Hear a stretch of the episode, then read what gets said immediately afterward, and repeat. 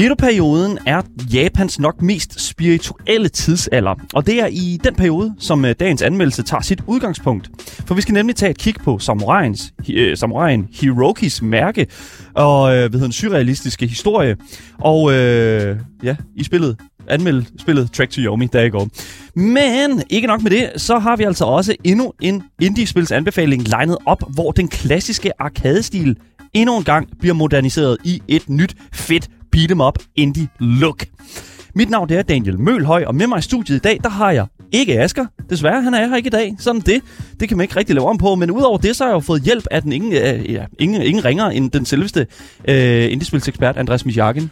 Goddag, goddag. Velkommen til. Jo, tak. Godt, godt, godt. Så hvis det er, du sidder derude og har noget, du gerne vil fortælle os, så kan du altså altid give os din mening om det, vi taler om her på programmet på telefonnummer 92 45 99 45. Og I kan også skrive det til os i vores live chats på Twitch og i 24-7-appen. Links til Twitchen, Instagrammen og vores fællesskabs Discord, ja, det finder du selvfølgelig i vores podcast beskrivelse. Og selvfølgelig også vores e-mailadresse, hvis der er nogen, der har lyst til at skrive ind på den. Det kan man også gøre. Hvis det er, du gerne vil være en, er du nok med på programmet. Det kan man godt. Det må man gerne jo. Man kan godt lige komme ind øh, med inds- indspark. Åben for alle. Ja, åben for alle. Du lytter til Gameboys, Danmarks eneste gaming-relateret radioprogram, legnet op til jer top-tier gamers derude. Lad os komme i gang med dagens program. Velkommen til Gameboys.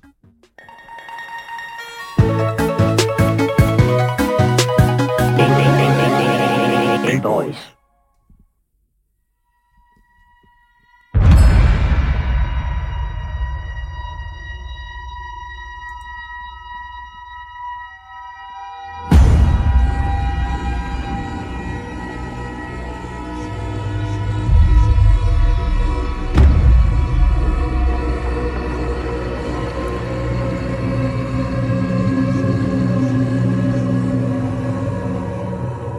Hvis man er fan af filmene, eller filmen Seven Samurai, eller bare de japanske Kurosawa-film generelt, så er dagens anmeldelse lige noget for dig. Fordi vi skal nemlig tage en tur tilbage til samuraiernes tid, hvor sværets lærdom og ærens vej var anset som det højeste, en person kunne følge i sit liv.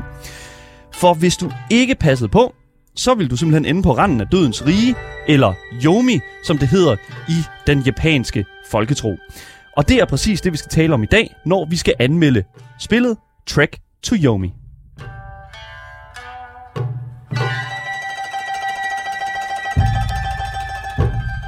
Så Trek to Yomi er udviklet af Flying Wild Hawk og udgivet af Devolver Digital. Og det er sjovt, Andreas, du kom jo herind i dag og sagde, at Ja. jeg havde øh, to spil, øh, som jeg tænkte, jeg ville anbefale i dag, og øh, det ene, det var det her spil, som du kommer med i dag, selvfølgelig Young Souls, men det, an, øh, det, det andet spil var også Trek to Yomi, som du også selv har siddet med. Ja, ja, det var det. Og det må jeg simpelthen sige, det er ren og skær held, at, at du ikke valgte det.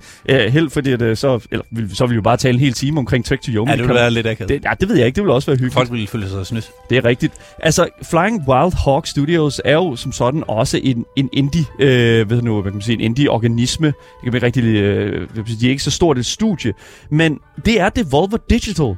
Og Ja, det er jo en, en publisher. en publisher jo. ja, ja. de er jo ret store. Så. Det er rigtig, rigtig stort, og det er også et af de mere sådan, hvad kan man sige, anerkendte øh, studier, i hvert fald i dag, som man simpelthen ved lige så snart, at det logo, det er plottet på, så er man næsten sikker på, at det, den oplevelse, man får, er en relativt, øh, hvad kan man sige, sådan, Specielt. ja, en speciel og lidt sådan, hvad kan man sige, øh, ja, en speciel, og Som måske uset før. De har det med at samle Ja. ting op, som ikke er så... Øh, de der små perler der, ikke? Ja, præcis, præcis. Ja, jeg synes, det er mega fedt, og jeg elsker at se det her logo på øh, en, en titel.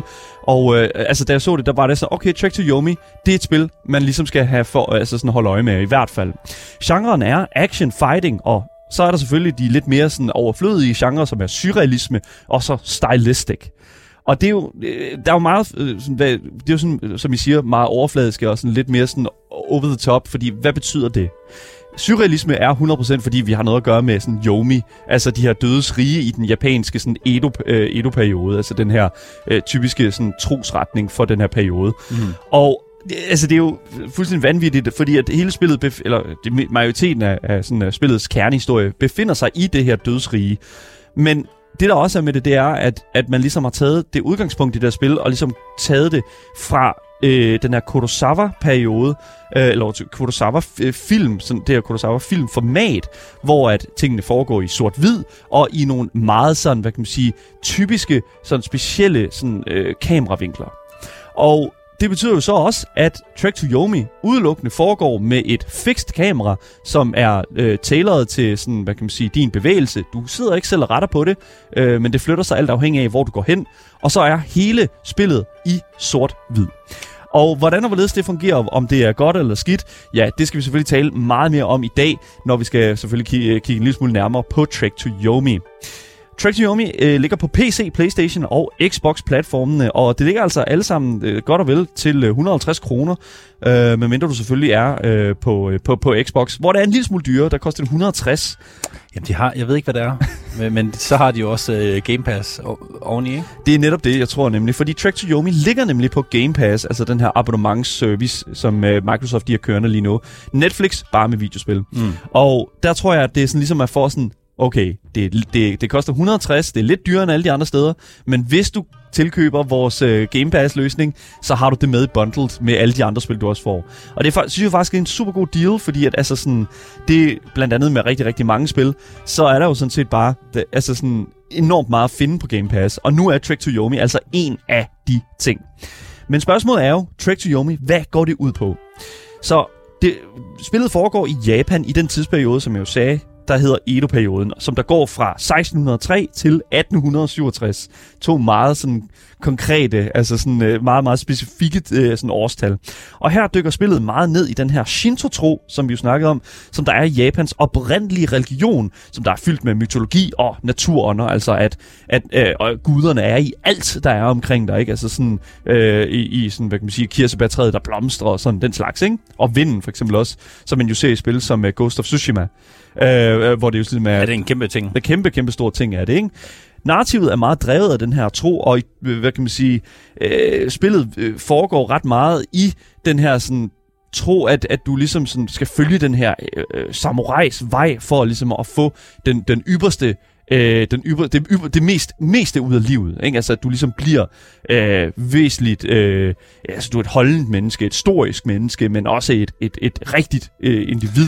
Ja, der var rigtig meget med, i, det får man i hvert fald, hvis man ikke er sådan vildt meget inde i japansk kultur, så får man det lidt igennem spillet her, mm. at der er meget sådan med rigtigt og forkert, føler jeg i hvert fald lidt, at, at øh, de siger sådan, det, det er den rigtige vej, det er den, det er den gode vej, ja. du skal være sådan her, mm. øh, når man er, at det er måske meget kulturelt for Japan på, i, i den øh, periode, ja, periode. Undskyld. Lige præcis. I spillet kommer man til at spille som ham her, uh, samurai, øh, hvad hedder det nu, samurai, hvad, hvad skal man næsten kalde det, altså sådan lærling, øh, lærling ja lige præcis, øh, Hiroki.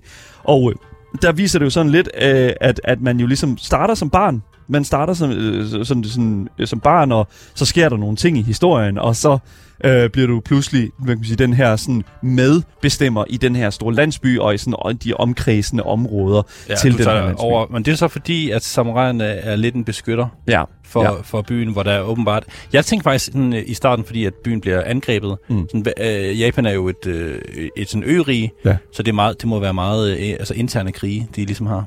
Ja, det var det jo i hvert fald i et godt stykke tid, hvor der sådan, at, at hvem, altså fordi der var utrolig meget sådan, uh, rebellions og sådan noget i ja. de sådan indre Japan. Og for den sags skyld, så havde, var der også lige en del sådan, uh, hvad hedder det nu, uh, af de mongolske, hvad hedder det nu, invasioner og den slags. Okay, ja. Uh, så, så igen, ja, det, det, ser man ikke så meget her i, i Trek to Yomi, en ting man ser mere i et spil som uh, Ghost of Tsushima.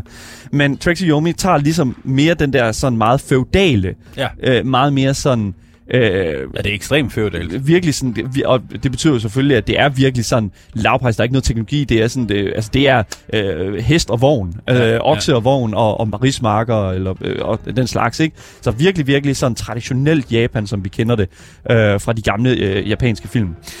Øh, og her, kan man sige, Trek Yomi, øh, der følger du ligesom historien af ham her, Hiroki, som, som desværre møder en ret så, så blodig øh, ende i, i, i sådan et godt, sted, godt sted i, i starten af, af, af spillet hvor du så til, be, pludselig befinder dig i det her sådan dødes rige. Mm. Og det er sådan set der, hvor, hvor man kan stille den. Det er, der er rigtig, rigtig meget at tale om i det her spil her, så jeg synes bare, at vi skal se at komme i gang og, for, og, og tale en lille smule omkring nogle af de lidt mere sådan, hvad kan man sige, uh, meaty ting omkring Trek to Yomi, fordi der er rigtig meget De lidt mere unikke ting. Ja, de lidt mere unikke ting, ja, lige præcis. Men lad os starte med det, som jeg synes, der er, op, udgør rigtig, rigtig stor del af spillet, nemlig Trek to Yomis gameplay.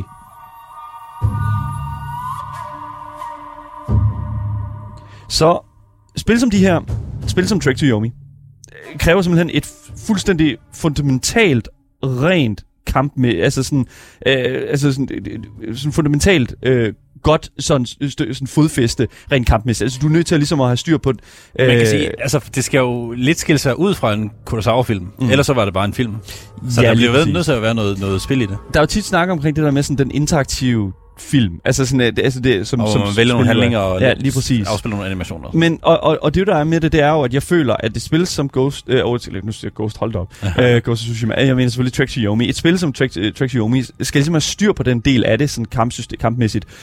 Og så skal man ligesom øh, som spiller blive bedre til at, ligesom at bruge det her system her, mm. sådan samtidig med, at karakteren gør det. Og jeg vil synes faktisk, at det klarer Trek to Yomi rigtig, rigtig godt. Jeg synes, at øh, der er en super god tutorial.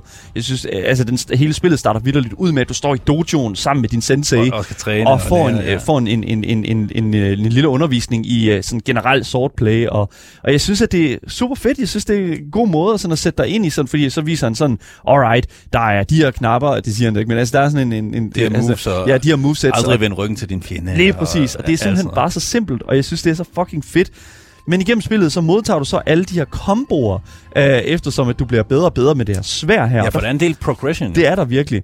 Men jeg føler faktisk lidt, at det går lidt i glemmebogen, de her komboer her, som du blev præsenteret for, fordi at, eller det gjorde det i hvert fald for mig, fordi at jeg vidderligt bare fandt to komboer, jeg synes, der fungerede for okay. mig. Der nåede jeg faktisk ikke rigtig til, tror jeg. Nej. Men jeg, altså, jeg har heller ikke gennemført spillet, skal lige siges. Ja, og her kan man så argumentere for, at det jo ligesom, altså tillader spilleren at gå mere teknisk til værks, når, det- øh, når det ligesom kommer til sådan, og okay, fair nok, jeg kan, her er en fjende, som øh, elsker at bruge, øh, ved nu, sådan øh, upper swings og sådan noget, så Ja. er det godt at, at komme med Jamen, det. men det ligger ikke op til, at man varierer sådan Nej. helt vildt meget. Nej, lige præcis. Og Find, det, find det, du kan lide, og så, så kører det. Præcis, og det, og det synes jeg et eller andet sted, det er fint nok. Altså, jeg, jeg, synes ikke, at det behøver at være mere end det.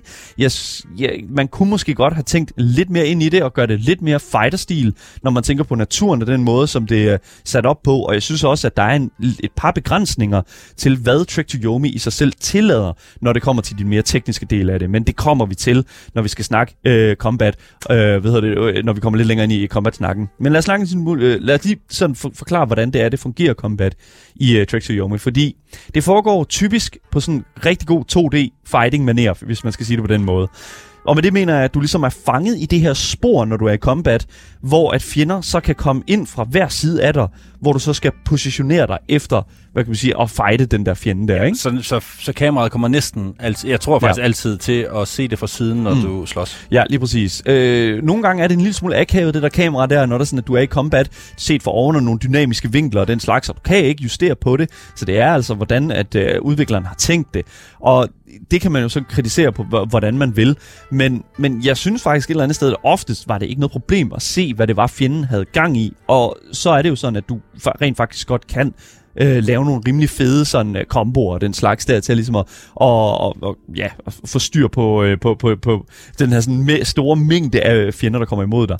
Fordi det kommer nemlig imod dig på rigtig, rigtig god sådan kung fu manér, sådan en af gangen. De står, der, der, der kan godt være flere fjender på skærmen, øh, hvad hedder det nu, på samme tid, men de skal sådan hoppe ind på sporet, Ja, det før at de meget- kan angribe dig. Det er meget kung fu film Det er meget kung fu film, og det, og, Det du også mærke til, det synes jeg skulle være meget sjovt, faktisk. Ja, ja, jeg er sådan lidt sådan, jeg har altid syntes, at det var sådan lidt sådan, okay, altså normalt så vil jo bare fucking alle storme der, Ja. men de, de står sådan i baggrunden og er sådan en lille smule sådan, åh, kom så, yes. og det, Nu er det og, din tur. Ja, lige præcis, og det, de kommer sådan en af gangen, med mindre du tager for lang tid om at slå modstanderne ihjel, for så begynder de at komme ind på banen også, Ja. alle de andre Det her. er Så er sådan noget der- timer noget. Ja, lige præcis. Så det er sådan lige med sådan at få dem, få dem øh, hvad hedder udmanøvreret ret godt, og lige få, øh, øh, ja, I don't know, øh, skåret nogle halser over den slags, øh, så, det kommer, øh, så du ligesom får styr på dem i, i et godt pacing og sådan noget. Track to Yomi er sådan et spil, som kræver, at du holder godt øje med dine fjenders mindste bevægelser, så du ligesom kan komme øh, dem i forkøbet med et counterattack. Og selvom at jeg er sindssygt dårlig til det, jeg er virkelig røvdårlig, det kan jeg lige så godt sige, jeg er, jeg er fucking skøjet til at, at, at, at counterattack i, i to Yomi. Men det hænder, at jeg laver noget rigtig fedt, og at det ser en lille smule fedt ud. Ja. Så Det er meget effektivt, skal lige siges. jeg fandt en, okay, jeg er nødt til at sige, jeg fandt en kombo, der var min kombo. Det var vidderligt at stå med ryggen til min fjende. Nå, og så, og så slice og vente om, Fordi, ja, lige præcis. Ja. Fordi at der er nemlig en kombo, der, der tillader dig, at hvis du står med ryggen til fjenden, så kan du lave et sindssygt hurtigt sådan sving om på den anden side, og Ja. gå ud ind i sådan en, en træ-kombo. Ja, ja, det så jeg godt. Og det var bare sådan, okay, det gør jeg så bare resten af spillet, og det gjorde jeg bare. Nå, okay, indtil nok. rigtig, rigtig lang tid, før at, så begyndte fjenderne at blive en lille smule svære. Jamen, jeg synes, det virkede risky nemlig. det er fucking risky, men hvis du bare timer det rigtigt, så Ja. skal du ikke tænke på øh, altså counters, så skal du ikke tænke på alle de her ting her, som, som spillet jo egentlig gerne vil have dig til at tænke på. Det skal også lige siges, man, man dør øh, relativt hurtigt. Ja. Altså, øh, du har ikke, i hvert fald i starten, ikke sådan vildt meget liv, så du kan ikke bare, du kan ikke bare button mash dig Nej. ind, så, så, så dør man. Og det er lige præcis, sådan som det er bygget op, det er, at du har nogle uh, hit counters nede i venstre hjørne. Det er sådan nogle små firkanter. Du kan godt finde, uh, hvad hedder det nu, uh, finde sådan, hvad kan man sige, ability improvements rundt omkring, så der, der sådan hæver uh, dit, uh, dit health med sådan en af de her firkanter. Og så har du også et stamina, som du selvfølgelig, hvis du løber top for stamina, så står du og siger, "Huh, huh," og så er du bare Så man, en, man kan, det er alt, Ja. alt stopper dig fra bare at button mash. Ja, lige præcis. Og det er sådan der, jeg tror, at den... Øh, øh, det, er, og det er også der, hvor jeg sådan, der er sådan lidt... Altså, det er meget traditionelt, Ja, føler jeg. Det er sådan, It's det, fine. Det er ikke her, det, at spillet sk- skiller sig ud på mm. nogen måde, men det er også det er fint nok til, at det kan kvalificere sig til alt muligt. Ja, lige præcis. Men en ting, som jeg synes, at Track to Yomi gør super godt, og det er faktisk, at de har prøvet ikke... De har ikke prøvet at... Altså, Wild Hog Studio... Øh, øh, Wine, Flying Wild Hog, som, som Jeps. studiet hedder bag uh, Track to Yomi, øh, har ikke prøvet at gå for vildt ud over hele det der, sådan, hvad kan man sige, combat-system, når det kommer til sådan, hvad kan man sige, dit våben, du bruger. Det er, det, det er meget simpelt. Du har din katana, som er dit melee-våben, og så har du nogle thrown-våben, eller nogle ranged Shuriken, våben. tror jeg, det Ja, altså, du har nogle forskellige ting. Du finder nogle flere i løbet af, af spillet. Øh, men med din katana, der kan du sådan lave sådan et light hit, som er din X som, øh, med controller, øh, som er sådan et hurtigt angreb, som gør mindre skade. Så har du sådan et heavy hit, som er selvfølgelig sådan, hvad kan man sige, langsommere, men gør mere damage. Og så har du et block, som du kan time og lave et perfect parry, så at fjenden har sådan en slow motion til sig. Sådan, åh, så bliver det staggered bagved, og så kan du lave... Og det, så, ja, det går, ja, slow motion, det, det, det virkede ret fedt. Ja, så det er sådan ret, det er meget, meget. Og så har du et roll for ligesom at skabe distance mellem dig og, og fjenden, og for ligesom at lave, også op, lave komboer med, og den slags. Ja. Og du kan lave komboer imellem alle de her ting her. Det er sindssygt simpelt. Altså det er, det er super, super run-of-the-mill combat system. Og det synes jeg, det you, ved du hvad? Det er fint. Det, Men, men det er måske heller ikke det, man egentlig spiller Track to Yomi for, Nej, for at være det er helt det ærlig. ikke. Det er det overhovedet ikke. Det er det overhovedet ikke, fordi at, at Track to Yomi er jo et spil, som, som du, du skal ikke have fokus på de her ting her, føler. Du skal ikke have fokus på din controller. Det skal sidde i hænderne. Og, du, og, Det er ikke Street Fighter, du skal lære Nej. de her komboer helt vildt perfekt. Præcis, og det er også det, som er et eller andet sted. Der er en lille smule, for, du, du får de her ranged våben her, og så øh, du kan få de der kasteknive der, som du øh, snakker om. Men du kan også godt få en burpil, og så kan du også få en fucking sådan håndkanon. Nå, som okay, kan den har jeg ikke skyde set, sådan, en, øh, skyder sådan en stor, øh, hvad hedder det nu, kanonkugle afsted. Okay. Øh, ja, det, det er sådan lidt mærkeligt, men det er, sådan, øh, det, det, er, det er sådan, de har gjort det. Og det synes jeg er super fedt, fordi det giver dig en lille smule sådan... Det ændrer en lille smule af... Altså sådan... Altså det eneste, der er forskel på de her ranged våben, det er, at, at de har hver deres ammunition, så hvis du løber tør for det ene, så har du det Ja. næste. Men de gør også mere damage, øh, hvad kan man sige, så de skalerer. Så kniven gør mindst, og kanonen gør selvfølgelig mest. og øh, hvad kan man sige, der er jo sådan lidt øh, sådan, hvis man sådan ser hele det her sådan combat-system scalet op, så synes jeg faktisk, som jeg også sagde før, at det er super fedt, at de bare har lavet det være, hvad det var. Mm. Vi, folk ved, hvad det her er. Du skal ikke til at undervise folk, hvordan man spiller det her spil. Du skal ikke undervise folk, hvordan man kæmper i Trek to Yomi. Nå, men det er netop meningen, du skal kunne samle din controller op, mm. og have spillet nok spil til at vide, at det bare fungerer, og så kan du fokusere på nogle lidt andre ting. Lige præcis. Og for også lige at understrege sådan, yes, jeg vil anbefale, at man spiller Trek to Yomi med controller. Hvis ikke altså, du har en controller, så kan det også godt lade sig gøre med mus og keyboard, men det er bare Det er så meget mere. Det er et controllerspil, og du kan altså bruge whatever, din PlayStation controller på PC'en, eller øh, din Xbox controller, øh, whatever, du, en gamepad specifikt. Det er faktisk lidt ligegyldigt. Det er rimelig godt optimeret, og også fordi det ligger på Steam, så er det øh, også altså, optimeret den de vej. har ikke? en virkelig god controller-support. Lige præcis. Så det er ligesom der, det er. En ting, som jeg også godt kunne tænke mig at sn- snakke en lille smule omkring, øh, det er fjenderne i Trek to Yomi. Og det er sådan... Det tog Altså, AI'en, tænker du? Ja, AI'en og Ja. fjenderne, altså sådan, hvad kan man sige, de, de, de, de sådan fjender, du kommer imod. Fordi det tog mig virkelig noget tid øh, at, at komme til de her interessante fjender. Fordi i starten af spillet, Ja, det Der- var henchman nummer et, der er og det bare- nummer to. banditter, spydmænd og fjender med burpil. Og Ja. det er bare... Jeg må ærligt sige, Ronins, tror jeg, det, det, ja, det, det er rimelig kedeligt. Altså det, igen, det, er- det er jo sådan typisk den der Kurosawa-tilgang til forstel, fortællinger og narrativ, men fordi det er sådan bundet i realisme ret meget sådan i starten af spillet. Men, men altså, det er jo først, når du kommer til Yomi, at de her sådan fuldstændig vanvittige fjender begynder at dukke op. Øh, hvad hedder det nu? Spirits, Wraiths, Shades, øh, øh, som, som hver især har deres sådan, øh, forskellige sådan angre- angrebspatterns. Der er nogen, der kaster knive efter dig. Der er nogen, der kan teleportere sig rundt på banen, og der ja. er også nogen, der spawner sådan spirits og sådan noget. Det, altså, Men ja. der har man også været i gang øh, et, et stykke tid Ja. med at, at, at hugge sig ig- igennem hele øh, Japan, faktisk. Ja, lige præcis. Og det er jo faktisk her, hvor det er sådan, at jeg føler, at, at vi rammer netop de begrænsninger, som jeg talte om før. Nemlig, at øh, jeg synes, at Trek to Yomi virkelig mangler noget polish. Jeg kan godt lide, at jeg kan godt lide fjenderne, og jeg kan godt lide den måde, som at de starter ud med simple fjender, og så ligesom sådan gradvist gør dem mere, hvad kan man sige, dynamiske, en lille smule mere interessante, lidt mere kantede. Men, men problemet er bare, at jeg føler, at når du har et combat-system, der er så run-of-the-mill, der er så, for, øh, altså så basic, så synes jeg måske, at, at fjenderne jeg, jeg, jeg ved ikke, jeg, jeg var bare super utilfreds med, hvordan, øh, sådan, hvad kan man sige, som du også siger, AI'en fungerer på, når du er i combat. Det er meget basic. Den er så basic. Det, det er sådan, combat-systemet, øh, øh, det er, det er som om, at de har tænkt, okay, combat-systemet er så sindssygt basic, så vi behøver ikke rigtig at brillere med ja. Ja. nogle andre ting. Og så når du møder de her fucking fjender øh, så, i det her dødsrige her, så er det faktisk øh, en kæmpe overraskelse, fordi sådan, okay, Så what? kan de lige pludselig... så kan ja. de ja. lige pludselig alle mulige andre ting og sådan noget, og så er det sådan, okay, øh, hvordan skal jeg så kæmpe? Så nu skal du til sådan at, at, at lære at kæmpe i det her spil her på igen. Ja, og du er lige blevet vant til ikke rigtig at skulle, skulle gøre det. Ja. Men jeg, jeg tror meget, at budgettet er lagt i den anden halvdel. Ja, det, det, det er første er selvfølgelig 100%. ikke, det er ikke dumt. Det er, sådan, det er sådan helt fint, men det er bare det, der slipper op. Lige præcis. Og jeg føler også, at combat kan føles meget stift i, øh, i altså sådan animationerne og sådan noget. Altså, det, det er en lille... Jeg, jeg vil helst ikke øh, øh, skide for meget på, på animationer og den slags endnu. Men det, det der er med det, det er, at jeg føler, at, at når du laver et angreb, så er det virkelig, virkelig svært. Altså, jeg stod virkelig og, og tænkte, wow, min timing er forfærdelig. Men så opdagede jeg. Ja. at det simpelthen er fordi, at, jeg, at animationerne er så rigide, er simpelthen så stive i fjenderne, at det kan være svært at finde ud af, hvornår, Hvornår man rammer. og hvornår man du, rammer. Du er overhovedet ikke den eneste. Altså. Jeg, jeg har også tænkt det, og jeg har været inde på YouTube og set en masse ting, og de siger det også alle sammen. Det er Ja. sådan mega svært at parry, mm. fordi der er et eller andet med øh, den der timing. Og så, øh, kan man sige, op til flere gange, var jeg imod den her Shade her, som er en, et, et, øh, en fjende i, øh, i Yomi, det her dødsrige, som kan teleportere sig rundt. Og jeg opdagede flere gange, at den her fjende her, den bare bokkede ud. Nå. Så det, der sker, det er, når den TP'er rundt, og den teleporterer rundt, så kommer der en lille sky til der, hvor den har tænkt sig at komme hen.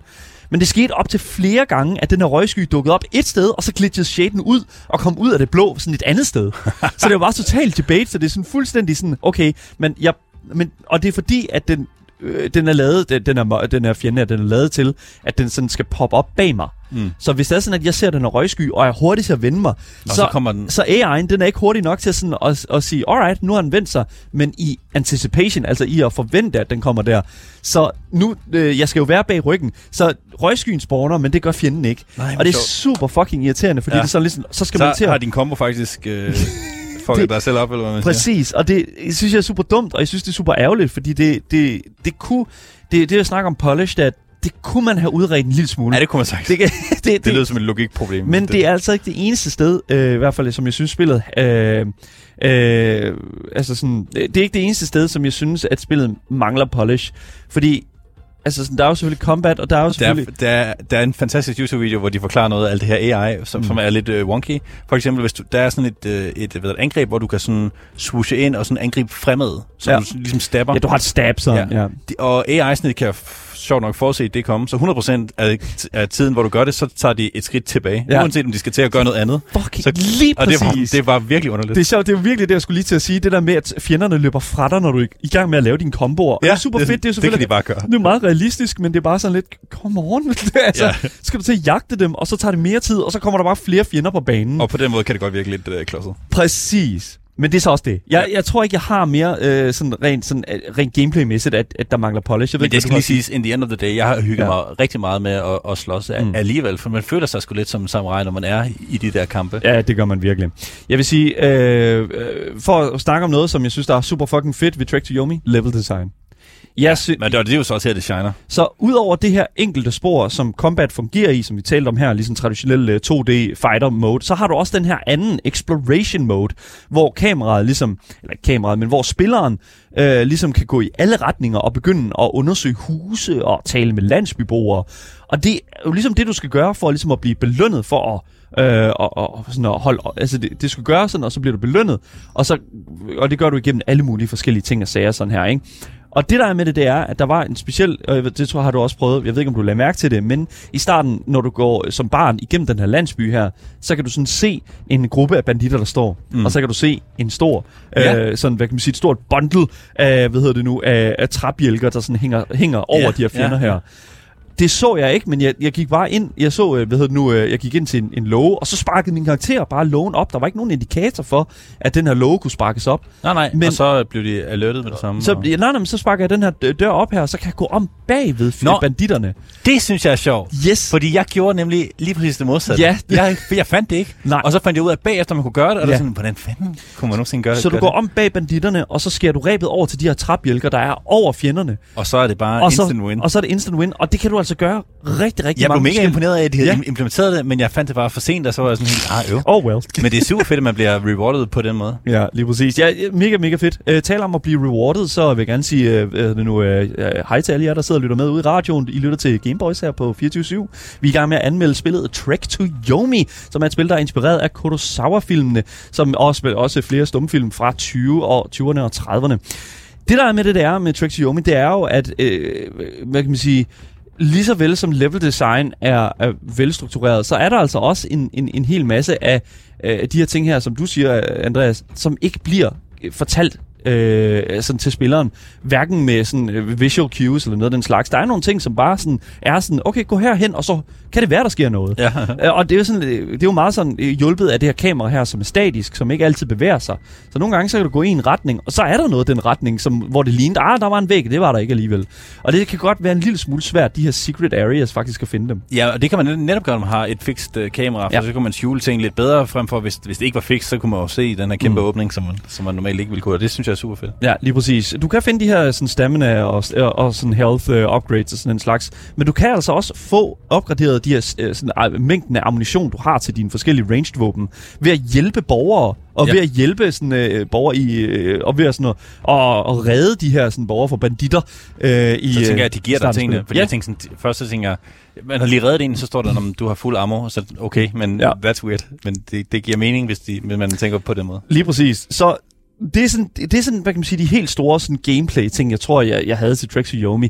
Det sidste, jeg, jeg egentlig godt kunne tænke mig at snakke om, det er sådan lidt overfladisk i forhold, eller sådan, hvad kan man sige, i overfladen af sværhedsgraden i Trek to Yomi. Fordi at jeg synes, at det var lidt svært at finde det der sweet spot. Jeg endte op med at først at øh, sætte den på, øh, på selvfølgelig øh, øh, normal, og var sådan lidt, ah, det, det, der er lidt udfordring her, og lad os lige se, hvordan øh, easy føles. Og så var jeg sådan, okay, det, det er jo fuldstændig vanvittigt. Okay, nu, nu kan du spille det blind og... Lige præcis. Så jeg endte op med at sætte den på, øh, på, på normal igen. Jeg prøvede også lige hard med, og sådan lidt sådan... Igen, det, jeg synes, at hard mode det er fuldstændig åndssvagt, og der er også en, en anden, øh, en, en, en sværere, hvad hedder det nu, øh, øh, sværhedsgrad end, end, end hard. Men, men, men jeg, jeg følte sådan, at jeg, jeg kunne ikke rigtig finde sweet spottet. Men det, jeg tror, det har noget at gøre med, at spil, altså det her spil er, hvis man går ind til det her spil, fordi man vil have en brawler, og man vil slås, Mm. så bliver man skuffet. Ja, det gør man virkelig. Og derfor så er sværhedsgraden så vigtig, synes jeg. Nej. Fordi det handler meget om historien, det handler meget om, hvad spillet kan, ud Ja. over det. Så, så sværhedsgraden var sådan lidt... Jeg har ikke brug for, at det bliver sværere. Jeg har Nej. bare brug for at, at, opleve spillet. Udviklerne skriver, skriver også i starten, at hvis det er sådan, at du vil opleve historien, så skal du sætte den på easy. Og det var også derfor, jeg endte op med at sætte den på easy til at prøve det, fordi det var sådan lidt, okay, det er det er sådan, de tænker. Fordi at hvis det er sådan, at en udvikler ligesom siger, okay, vores gameplay er struktureret på en måde, så at det ligesom følger en typisk sådan øh, et typisk filmformat. Mm. Så hvis det er sådan, at du vil opleve vores vision, så skal du sætte det på den her, øh, den her sværhedsgrad. Så det gjorde jeg. Men jeg var sådan lidt sådan, okay, men nu misser jeg en lille smule af... Nu misser jeg bare den der sådan gameplay-del af den. Jeg, Den er følelse af, at det- du rent faktisk gør noget Ja. ja. nice, og det er svært eller eller andet, ikke? jeg synes bare, det var en lille smule sådan... Jeg synes, det, jeg synes der var et, et glip i Trek to Yomis sådan øh, fortælling så. Fordi at, altså, sådan, jeg, da jeg satte den på normal, så var det sådan lidt sådan, okay, nu fokuserer jeg rigtig meget på, at jeg skal finde de her øh, checkpoints, som du fucking er nødt til at, at, at, Ja. at, at få. De er hvis- til gengæld også... der er mange af dem. Der er så, mange af så dem. det er fedt nok. Men jeg må sige, der er nogle steder, hvor der Hvor, hvis, du, ikke, hvis du misser en, så er den sådan grim. ja, så er det rigtig, rigtig træls. Ja. Så er der rigtig langt tilbage til, hvor du døde. Ja. Men, men, men jeg, kunne, ja, jeg, jeg kunne ikke finde det der sweet spot der, og det synes Nej. jeg stadigvæk ikke, at jeg har. Jeg, synes, normal er, den- normal er den bedste måde at opleve Trek to Yomi på. Men, men, men der er simpelthen det... Jeg, jeg, jeg vil faktisk opfordre alle til at bare sætte det på easy, fordi det er sådan... Combat er interessant, men det er så run of the mill, at du måske bare skulle lade det stå det, lidt i baggrunden. Der, der må jeg så sige, at du har måske gjort det på den rigtige måde. Ja. Start med at spille noget normal, få den der følelse, og så når den ikke er så fed længere, så skrue 100%. ned på easy, og så køre, køre resten ud. Lige præcis. Men jeg tror sådan set bare, det er det, jeg, øh, sådan, øh, der jeg vil lægge den rent gameplay-mæssigt. Og så kunne jeg faktisk godt tænke mig at snakke en lille smule omkring historien, eller narrativet i Trek to Yomi.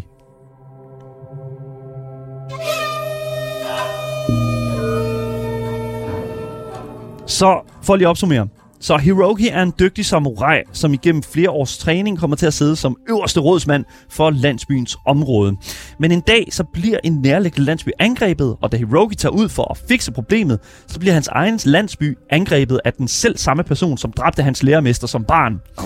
I kampen for at redde sin landsby bliver Hirokis barndomsveninde Aiko slået ihjel, og han mister også selv livet derefter. Herefter bliver plottet kun mørkere. og det og fordi han selvfølgelig, øh, hvad hedder det nu, øh, øh, hvad kan man sige, så, fordi det jo selvfølgelig tager øh, udgangspunkt i de dødes rige. Og det er jo så der, vil jeg sige, et eller andet sted. Historien i, i, i Trek to Yomi er fucking god. Jeg, det kan jeg lige så. Det er en super, super velfortalt historie. Trek Yomi er øh, øh, sindssygt god til at etablere sin verden allerede fra de første minutters gameplay, hvor du ligesom går som barn igennem den her by her, fordi du skal ned, og du kan høre kamp ude foran landsbyen og sådan noget. Der er masser af mennesker, med, hvor man kan høre, at de har hver deres kvaler, og hver deres drømme, og, og sådan hver deres livsgang. Og det er en super god måde ligesom at præsentere sig på, synes jeg. Og det synes jeg, det er netop der, hvor at, at det sådan blaster virkelig ud. Yes, vi er inspireret af det cinematiske univers. Og det øh, kan jeg virkelig, virkelig godt lide. Det her, det er virkelig shiner, det, hvor de ja. skruer den helt op på, Ja. el, på 11. Måske. Yes, lige præcis. Det er virkelig, virkelig, altså virkelig 11. Øh, og ja, der er også, for jer, der sidder derude, er en lille smule sådan, altså det er et blodigt spil. Det er virkelig et, et, et heavy spil. Der er nogle fucking heavy temaer øh, i Trek to Yomi. Altså praktisk talt, så er de to første timer, der har, altså, der er et fast soundtrack af folk, der græder, mens at du Det, sådan hvis jeg lige må kommentere familie. Ja. på det, det ja. jeg synes lydbilledet, jeg ved ikke, om du kommer specifikt ind på lydbilledet senere, Jo, jo. Men, men en kommentar til det er, at lydbilledet er sindssygt. Især i starten, hvor at de, altså, udviklerne har jo valgt med vilje at gøre den her, mm. de her råb om hjælp, og det her skrig af, hvad hedder det, af folk, der har det rigtig, rigtig dårligt. Det, det, det er skruet helt op. Det så er det, det er virkelig. ikke en baggrundslyd længere. Nej. Det er en, en, en, en, du får virkelig følelsen af, at der, at der virkelig sker noget meget, meget slemt. Ja, lige præcis. Og det er bare, det er meget filmisk. Det er sindssygt godt lavet. Det er fuldstændig vanvittigt, og virkelig, virkelig flot præsenteret, og også meget, meget, meget, sådan, hvad kan man sige, altså, det er øh, også, også meget smagfuldt præsenteret, fordi der er rigtig, rigtig meget død og ødelæggelse i de første to timer af spillet. Ja, men det er også et, det er også et, et, på en tid, hvor, det, hvor der var det, og det, Mm. det skal man, så man skal ikke fjerne blodet, du skal ikke fjerne skrigene, eller bare køre mig om i, hvad hedder det, baggrunden, Nej. for det er virkelig, det er, det, du er midt i det, det er kæmpestort. Du kommer ind i et hus på et tidspunkt, øh, Hiroki kommer ind i et hus på et tidspunkt, og, og øh, der står en samurai, der er i gang med, eller en bandit, der er i gang med at loote øh, det her hus her. Og så slår du øh, personen ihjel, og så er det først der, jeg faktisk lagde mærke til, at i forgrunden af kameraet, der er der en kvinde, der har hængt sig selv. Ja, ja, ja, Og så kan du ligesom kigge på hende, og så siger han sådan, at øh, "Åh, hun har hængt sig selv for ikke at blive dræbt af banditternes klinger. Og jeg var sådan, Det er sindssygt. fucking, ja. kan vi lige fucking lighten up, man? Fuck, det var, va- altså, jeg var virkelig sådan, shit, det her, det var altså nogle heavy, heavy toner. Og i starten, der er Ja. Hiroki ikke særlig gammel heller. Nej, han er altså ikke, nej. Virkelig, virkelig ung fyr. Så, som vi har jo sagt igennem øh, hele spillet, så er, øh, hvad kan man sige, øh, det her spil er udelukkende og også mesterligt inspireret af Kurosawa-film.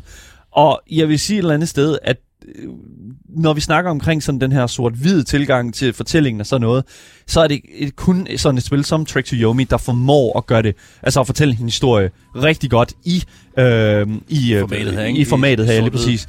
Yes, vi snakkede en lille smule, inden vi gik på her, omkring Ghost of Tsushima, som jo netop altså, er jo endnu et spil, som, som, som også prøvede at indføre den her sådan sort-hvid... Ja, det havde sådan en Kurosawa mode. En Kurosawa mode, ja, Kurosawa mode, on and off. Ja. Og, og, og det fungerede ikke særlig godt. Nej, fordi, fordi det er jo ikke designet omkring det. Præcis. Og, og ja. sort-hvid er noget andet end bare fjerne farver. Ja, det er det virkelig. Det skal designes til det, og det har Trek to Yomi gjort til, altså virkelig til A+, eller Mm. hvad man siger.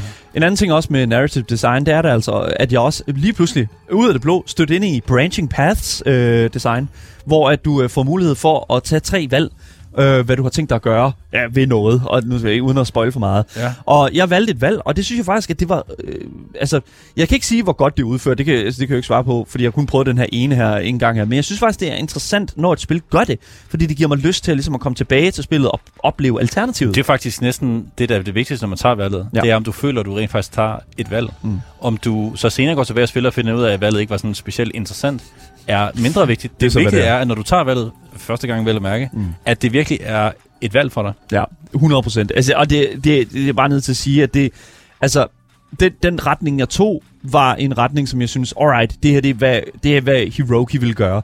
Men der er også andre muligheder for ligesom at skabe noget mere kant på Hiroki, og det synes jeg er super fedt, fordi at, at, at igen, det er faktisk en lille smule ekstra, men jeg synes også, at, at det er sådan en fin lille tilføjelse. De kunne godt have lavet være, men jeg synes, det var meget velkommen. Så ja, det, jeg tror bare, det er der, jeg vil lægge den.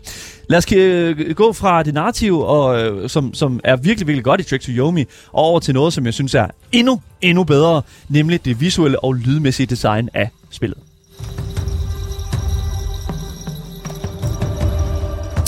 Så som I jo nok har kunne høre i løbet af den her anmeldelse her, så, øh, så slipper Trek to Yomi afsted med rigtig meget på grund af det sort-hvide udtryk. Ja, Men- men, men det er jo ikke kun det. Det er ikke kun det, nej. Men for, fordi altså, de her backdrops, så, altså nogle af de her sådan, baggrundsscener på, øh, på, på, på nogle af de, i hvert fald i den første del af spillet, er fuldstændig altså breathtaking. Ja. Det er jo sindssygt, hvordan en sort-hvid scene kan se sådan ud. Altså, vi har noget, hvad hedder det nu, gameplay kørende lige nu på, øh, på, på skærmen her, og jeg må simpelthen sige, det er, altså, øh, alle steder du er, altså det er som om, at hvert eneste minut af spillet er sådan penslet til sådan at se flot ud. Ja. På, til en vis grad. Fordi at der er et sted i starten, hvor jeg simpelthen må sige, wow, okay, der har de simpelthen bare taget nogle PlayStation 1 animationer. altså, der, der go, der, that's Ja. just what it go. Ja. Der go. Og det, er øh, og det var et eller andet sted sådan, at... at, Men det, det er environmentet, det er kameraføringen, det er øh, lyssætningen. Og øh, alle men vi de skal gange... ikke komme for tæt på. Nej, det, skal, det, det ved jeg ikke. Det, vi skal ikke komme for tæt på de her karakterer. Fordi, Nå, ja, nej, nej, ja, på den måde, ja, Øh, ja. ja. Nej, ja, det skal man ikke. sådan rent kameramæssigt, fordi Men, det ser ikke super fedt ud. Alle de gange, hvor vi i, i, i den her anmeldelse har sagt, det er ikke derfor, at man spiller det, Mm. det vil jeg så sige nu, det, nu er det, det er herfor. Ja. Det, er, det her det er grund til, at man øh, spiller det. 100 procent. Og jeg er også nødt til lige at, at, at sige, at altså, det, med, med det sagt, så er altså, det, spillet er super flot, selvom at nogle af missionerne er en lille smule janky, både i gameplay og combat, og også øh, i nogle af de her cutscenes her.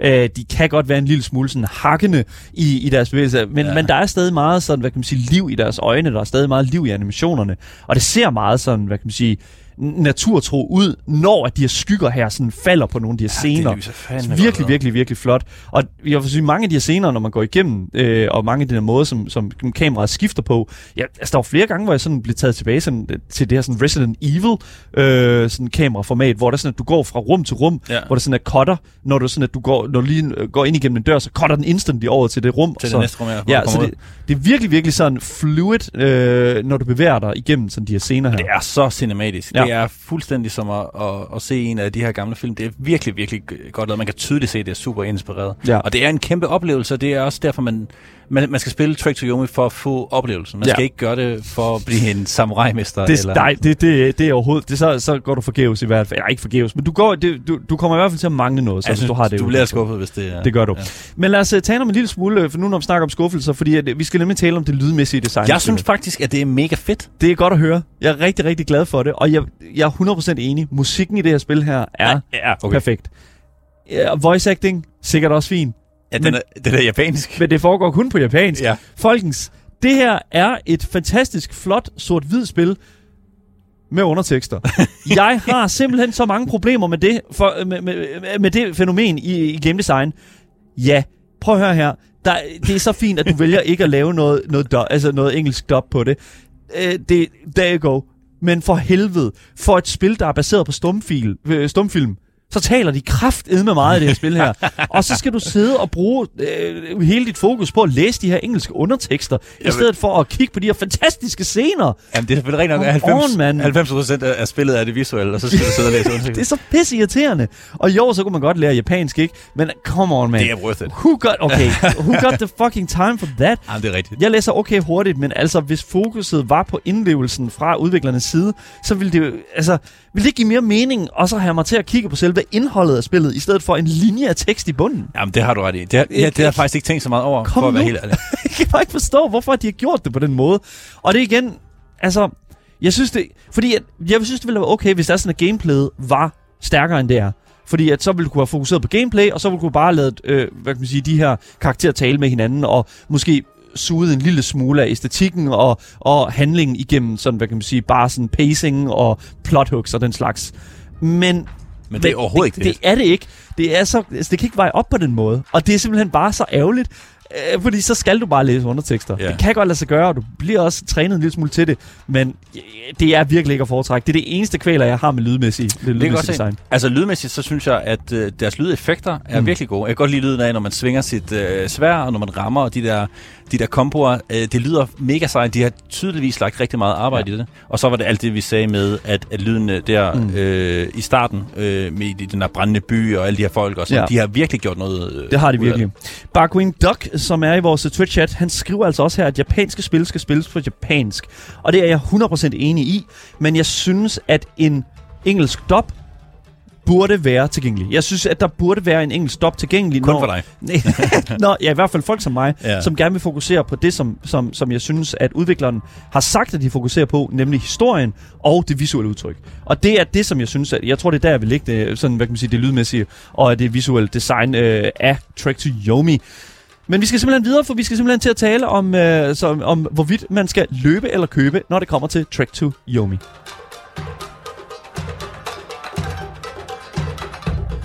Så Hvorvidt du skal løbe eller købe, når det kommer til Trek to Yomi, ja, det synes jeg, det er rimelig no-brainer.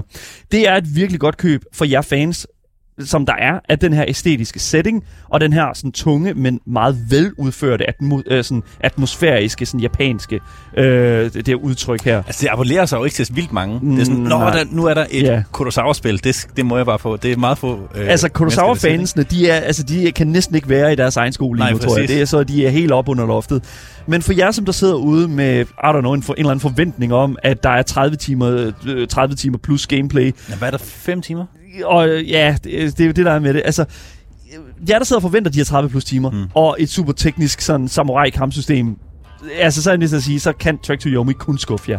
Ja. Men det gør altså ikke Trek to Yomi på nogen måde til et dårligere spil. Fordi selvom at det kun tager 5-6 timer mm. at komme igennem historien, så føler jeg, at der er rigtig, rigtig meget arbejde øh, og rigtig meget hjerteblod og rigtig mange tanker, som er lagt i helhedsindtrykket fra Flying Wild Hawks side af.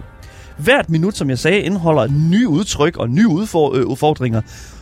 Og så føles det føl, jeg ved ikke, jeg føler bare ikke rigtigt, at man kan sige så meget andet end, end, øh, altså sådan, end at det, det er sådan et af de eneste spil lige nu, som gør rigtig, rigtig meget af det her bedst. Altså sådan gør det rigtig godt, næsten mesterligt, føler jeg. Der er ikke mange andre øh, spil på markedet lige nu, der gør det. Det er en oplevelse, og hvis du fik en 20 timers lang oplevelse, så ville man også synes, det var for meget, ikke? Præcis. Det er noget, præcis. altså det er, jeg synes, det er helt en perfekt længde. Ja. Også det også, det ikke har så meget tid til at game længere, så det, det sætter jeg også egentlig Mm. pris på. Ja. Og det er også det, som et eller andet sted vil sige, at jo, det er jo det, vi snakkede med Play, uh, Playdead om, uh, Søren Andreas, som var herinde fra Playdead, som uh, har lavet Limbo og har lavet Inside. Det er jo også små spil, men de indeholder enormt meget. Ja. Og det, er, og det er netop det, som jeg føler, at Trek to Yomi tager og, og gør rigtig, rigtig meget med. Så jeg vil sige, virkelig klart anbefale, at du køber og prøver Trek to Yomi, enten på Steam, øh, hvor du kan refundere det efter to timer, øh, inden for to timer øh, ved jeg nu, af spilletid. Øh, der koster det 150 kroner. Eller hvis det er sådan, du har Game Pass, så er det inkluderet der.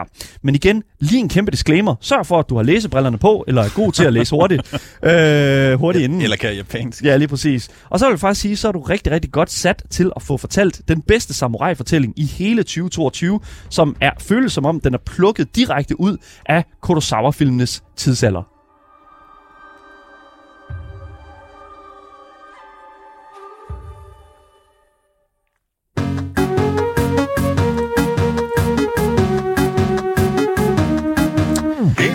Ja, det var jo en øh, fantastisk, øh, hvis jeg selv skal sige det, anmeldelse af Trek to Yomi. Men øh, Andreas, Flot rejse. det er en flot rejse, ja lige præcis. Men nu skal vi jo til noget helt andet, kan man næsten sige, fordi vi skal jo faktisk tale om en, øh, en lidt anden øh, type af, af, hvad kan man sige, af, af, af gaming. Vi skal nemlig tale om den klassiske arcade-stil Oh yeah. øh, af gaming, nemlig beat 'em up. Andreas, øh, en indie-spils anbefaling fra dig, fra dig i dag. Hvad kommer Ja. den til at handle om? Jamen, øh, vi skal lige vi skal snakke lidt om Young Souls. Ja.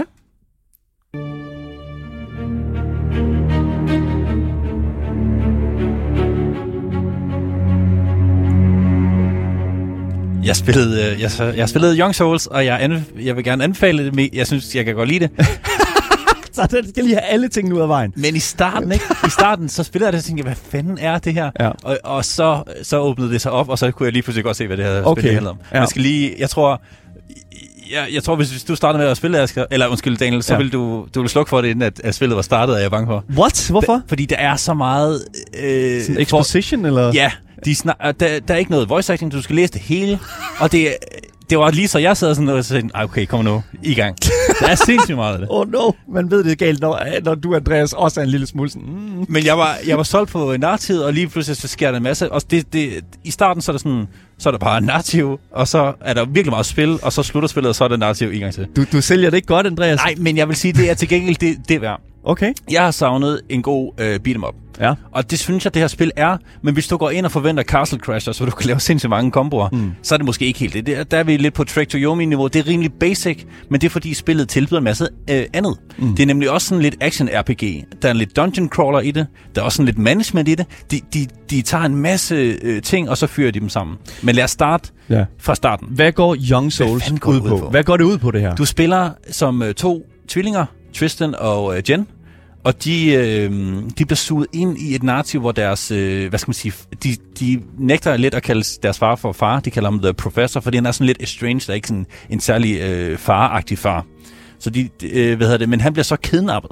Mm. Øh, og de bliver suget med ind i, alt det her, hvor de finder ud af, at øh, under byen, langt under jorden, der er der sådan et helt community af øh, orks, Mm. som prøver at øh, overtage verden. Mm. Og der er han så blevet, at han var sådan the professor, altså researcher i, i det her. Der er ikke nogen, der stoler eller sådan tror på ham. Så han er, han er blevet sådan den her estranged, underlige professor, som, som ikke rigtig, øh, hvad hedder det, ja, som, som er lidt øh, skør. Ja. Øh, og det er også, jeg tror også, det er lidt derfor, de ikke rigtig vil kalde ham far. Han er sådan lidt sær. ja. Øh, men så bliver det ligesom suget med ned i det, og så vil de jo selvfølgelig gerne redde ham, for, fordi han er blevet taget til fange. Mm. Og nu skal de så dungeon øh, crawle igennem hele det her goblin-helvede, øh, indtil de kan be- befri ham. Det er sådan the gist of it. Okay, ja, først og fremmest, så vil jeg sige, det er, altså, jeg synes, det er rigtig, det lyder som en virkelig, virkelig god sådan måde, og sådan at præsentere et relativt, øh, sådan, nemt, sådan, øh, et, relativt nem rød tråd, en relativt nem sådan progression hook. Ja. Fordi at, at det der er med det, det er, at du har brug for, altså, det vi jo kigger på lige nu rent gameplaymæssigt, det er en karakter, der løber fra højre til venstre. Ja, man har brug for en eller anden grund til at, at gøre det, ikke? Hvorfor løber, du til, hvorfor løber du fra højre til venstre? Det er netop det, som, man, som sådan et spil her, som det her, er nødt til at gøre meget klart for dig. Måden, man så gør det på, kan være virkelig, virkelig forskellig. Og det er jo sådan også lidt andet med, sådan det der, hvis det er sådan, at der er for meget exposition, så kan man faktisk blive, jeg, jeg vil næsten sige, det hedder exposition fatigue, Ja, hvor ja, du ja. sidder, og du, altså du, Så er der sådan noget med, hvem var nu den her karakter var, og Præcis. hvorfor gør det? Heldigvis er spillet spækket med humor, Ja. og, og der, er en der er en masse karakterer og, og, og sådan noget. Jeg synes ikke, det bliver for meget. Jeg synes bare godt, det kan tage lidt længere til. Det tager, måske lidt for lang tid. Oh my god. Jeg kan, jeg kan virkelig godt lide, at det, at det du siger det. Ah, det Jeg skipper aldrig sådan noget, men jeg var fandme med tæt på. Så det vi jo egentlig kigger på her, det ligner jo et relativt traditionelt sådan side-scroller beat'em up, som ja. vi kender os fra andre spil som Streets of Rage eller øh, hvad nu, Golden Axe, hvis også man bare skal gå helt øh, sådan øh, retro på den. Ja. Men- og det, det ja. er det i, og for sig også, men mm. der er lige lidt ekstra i det. Hvis det, vi kender Castle uh, Crashers og Ja. sådan nogle, hvor man bare Castle løber Crashers. fra venstre mod højre og smadrer en masse ting. Ja. Her har vi, vi bygger lidt øh, ovenpå. Så mm. det er det, spillet handler om. Men du kan finde nyt gear, mm. så du kan, du, kan få, du kan dele gear med din tvillingebror eller søster, alt efter hvem du nu lige spiller. Ja. Og du kan, øh, så, så, og så har du en masse stats, du kan improve.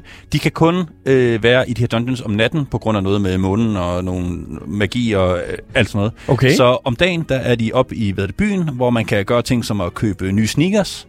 Og, øh, for de penge, man har fundet. Man kan købe nyt tøj, som også gør en øh, nice. De er jo teenagers, øh, dem her, så de går meget op i sneakers og Altså, det- i øh, tøj. Det lyder som sådan nogle light RPG sådan elementer. det er det altså, det, så det, Og så kan man træne i the local gym, så Ja, man kan increase sine øh, stats. Og det er så det, man bruger tiden på, indtil det bliver aften, øh, hvor man så kan komme ned i de her dungeons og komme tættere på at redde sin, sin far. Okay. Øhm, Udover det, så lærer man, øh, man får en masse nye angreb, og der er også noget, noget kombo-værk og nogle special øh, attacks. Mm. Og det er lidt ligesom Track to Yomi. Det er ikke sådan helt vildt sindssygt, men det er nok til at gøre det interessant, fordi det er ikke... øh, Det må ikke, det må ikke blive for, for vildt, når man både skal jonglere øh, hvad hedder det, runs og øh, items og alt muligt, så er det meget fedt at have nogle relativt lette øh, komboer. Ja. Men der er, der er også det her Souls-like element, fordi hold kæft, du skal blokke og dodge meget. Okay. Du har intet liv nærmest. Det er, du, altså få angreb, så er du færdig. Øh, jeg ved ikke, om du kan mitigere det rigtig godt med, med items. Det synes jeg ikke rigtigt, jeg er kommet til. Mm. Men, så den der blokknap, den skal, du skal bare være limet øh, til den. Og det, det synes jeg faktisk var mega fedt. Ja. At det var alligevel, du kan ikke bare bottommatch dig igennem hele øh, spillet. Det var, det var sgu fedt. Ja, fordi et eller andet sted, det der er med det, det er jo, at at tit i de her beat'em ups her, det er jo, at man, altså i hvert fald, jeg gør, det er, at jeg, jeg finder sådan den der sådan, specielt hvis det er sådan, at det er meget character-driven, det, ligesom vi snakker om i You, men det mm. der, Mhm. man finder noget, som fungerer sindssygt godt for en, og så er det bare sådan, okay, det, det, er vidderligt, okay, this is how we win. Og det, Men det er, lidt, det er lidt det, spillet ligger op til. Ja, fordi præcis. du skal, du skal finde det ja. items, eller de items, som er nice. Du kan finde kæmpe store økser, sådan rigtig askerbunker økser. rigtig Asger. som gør dig su- super langsom, Ja. og så kan du finde nogle super hurtige små øh, knive, og du har to karakterer, så du kan sådan skifte lidt ud. Ja. Det, det virker utrolig godt. Der bliver spurgt i chatten her, øh, rent sådan, hvad kan man sige, inputmæssigt. Altså, f- 100%, ja, det er sådan et spil, som jeg vil spille med controller, men der bliver faktisk stillet et ret interessant øh, spørgsmål. Kan du spille Young Souls med arcade-stik? Jeg husker, at de siger, at det er øh, supportet, men jeg, jeg, jeg, det er jeg, ejer det er ikke, jeg ejer sikkert. ikke en. Jeg har bare spillet med controller. Ja. Jeg kunne forestille mig, at det er det sagtens. Altså 100%, og det, jeg har aldrig nogensinde spillet de her spil her med en arcade-stik, men Jamen, det er da en helt kult af, af Det- folk, der, der gør og, den. og de sidder i chatten lige nu, så Yes. don't worry, bare de, er- de er i chat. Men det der er med det, det er jo, at jeg synes et eller andet sted, at det er fedt, at vi bliver ved med at, at kigge på den her sådan type af, altså, af gameplay, den her type af genre, som Young Souls er, og simpelthen prøve at blive ved med at modernisere den, prøve at blive ved med at tage den tilbage, og Ja. måske øh, gøre det interessant for Måske nye ikke generationer. improve den, men i, i hvert fald lægge noget mere ind. Det her, det her light øh, RPG-element, hvor man skal Ja. have nyt gear og sådan noget, det synes jeg var mega fedt. Ja. Og man skal have noget, nogle items, så man kan købe nye sneakers, der, gør, der giver dig en eller anden modifier, mm. så du finder mere guld, eller du øh, kan løbe hurtigere, eller, eller jeg synes, det var super sejt. Ja. Og så er der den her unikke øh, ting, hvis man i hvert fald spiller singleplayer, øh, faktisk også når man spiller multiplayer. Så man Ja. kan spille to, en, øh, en af hver twin, men man kan også spille singleplayer, og så kan man sådan øh, swappe øh, ud, ligesom i sådan noget Marvel Capcom Tag Team, hvor man trykker på en knap, og så går den ene ud, og den anden kommer ind. Og den har mega lav cooldown. Så hvis du er i en sticky si- situation med den ene, så, så, bytter, du- så bytter du bare ud med den anden. Og så kan du nemlig også skifte mellem det her gear super hurtigt. Og det, det er mega nice. Fuck, Ja. nice. Og det giver lidt, altså det giver, hvis du er singleplayer, så giver det en lidt anden, sådan et lidt andet combat flow, end hvis du var to. Men Ja. når du er to, så er du to. Og det, det giver en fuldstændig anden dynamik. Og jeg, jeg har prøvet begge dele, og det virker helt vildt godt. Mm. 100 procent. Jeg, altså, jeg, øh, jeg, jeg er jo sådan, jeg vil sige, den, øh, i, i den lejr hedder det jo sådan, hvor jeg føler, at de her spil her, de skal helst ikke komme for højt op i pris. Nej. Altså, jeg gik ind og kiggede på, øh, på Steam, hvor, at, øh, hvor, hvor, jeg hvor spillet selvfølgelig ligger. Og, øh, og, og der må jeg simpelthen sige, at der bliver godt nok overrasket over prisen. Det, Så- synes, jeg, øh, Jeg synes, den jeg, har ikke, jeg har ikke kigget på den, fordi det er på Game Pass. Okay, så det er jo 25 euro, står der her. Det er MSRP, kan jeg se fra, deres, øh, fra udviklerne. Okay, og, One Two Peter. og hvad- MSRP, hvad, hvad, hvad, hvad, mener du med det? Den pris, de har sat det fra øh, udviklerne. Okay, fair enough. Fordi at jeg er jo sådan et eller andet sted, at 25 euro, hvad det er sådan omkring sådan 100 og, og, øh, 170-180 kroner. Og, og der, der Det er lidt over den gyldne ende. Ja, det er øh, lidt over. Jeg synes faktisk, at det er en lille smule dyrt, men hvis man kigger på, hvor, altså, 188 hvor, kroner. hvor meget gameplay der egentlig er at finde i det, øh, så er der jo faktisk sådan omkring 11 timers gameplay. Det var, jeg blev også overrasket What? Faktisk, fordi øh, i starten så troede jeg nemlig bare, at det var Castle Crashers om igen med et lidt light combat system, mm. men så åbnede det bare op, og der var alt muligt med dungeon crawls og de her, øh, de her gear, man skulle... Det, jeg synes, det var mega nice. Virkelig, virkelig fedt. Young Souls ligger på Steam. Ja, nej, ja, fint. Så er det, ja. jeg, tak for, det er skide godt. Uh, tak for, jeg ved nu, endelig anbefalingen i dag, Andreas. Det, det var så lidt. Tusind, tusind, tusind, tusind tak.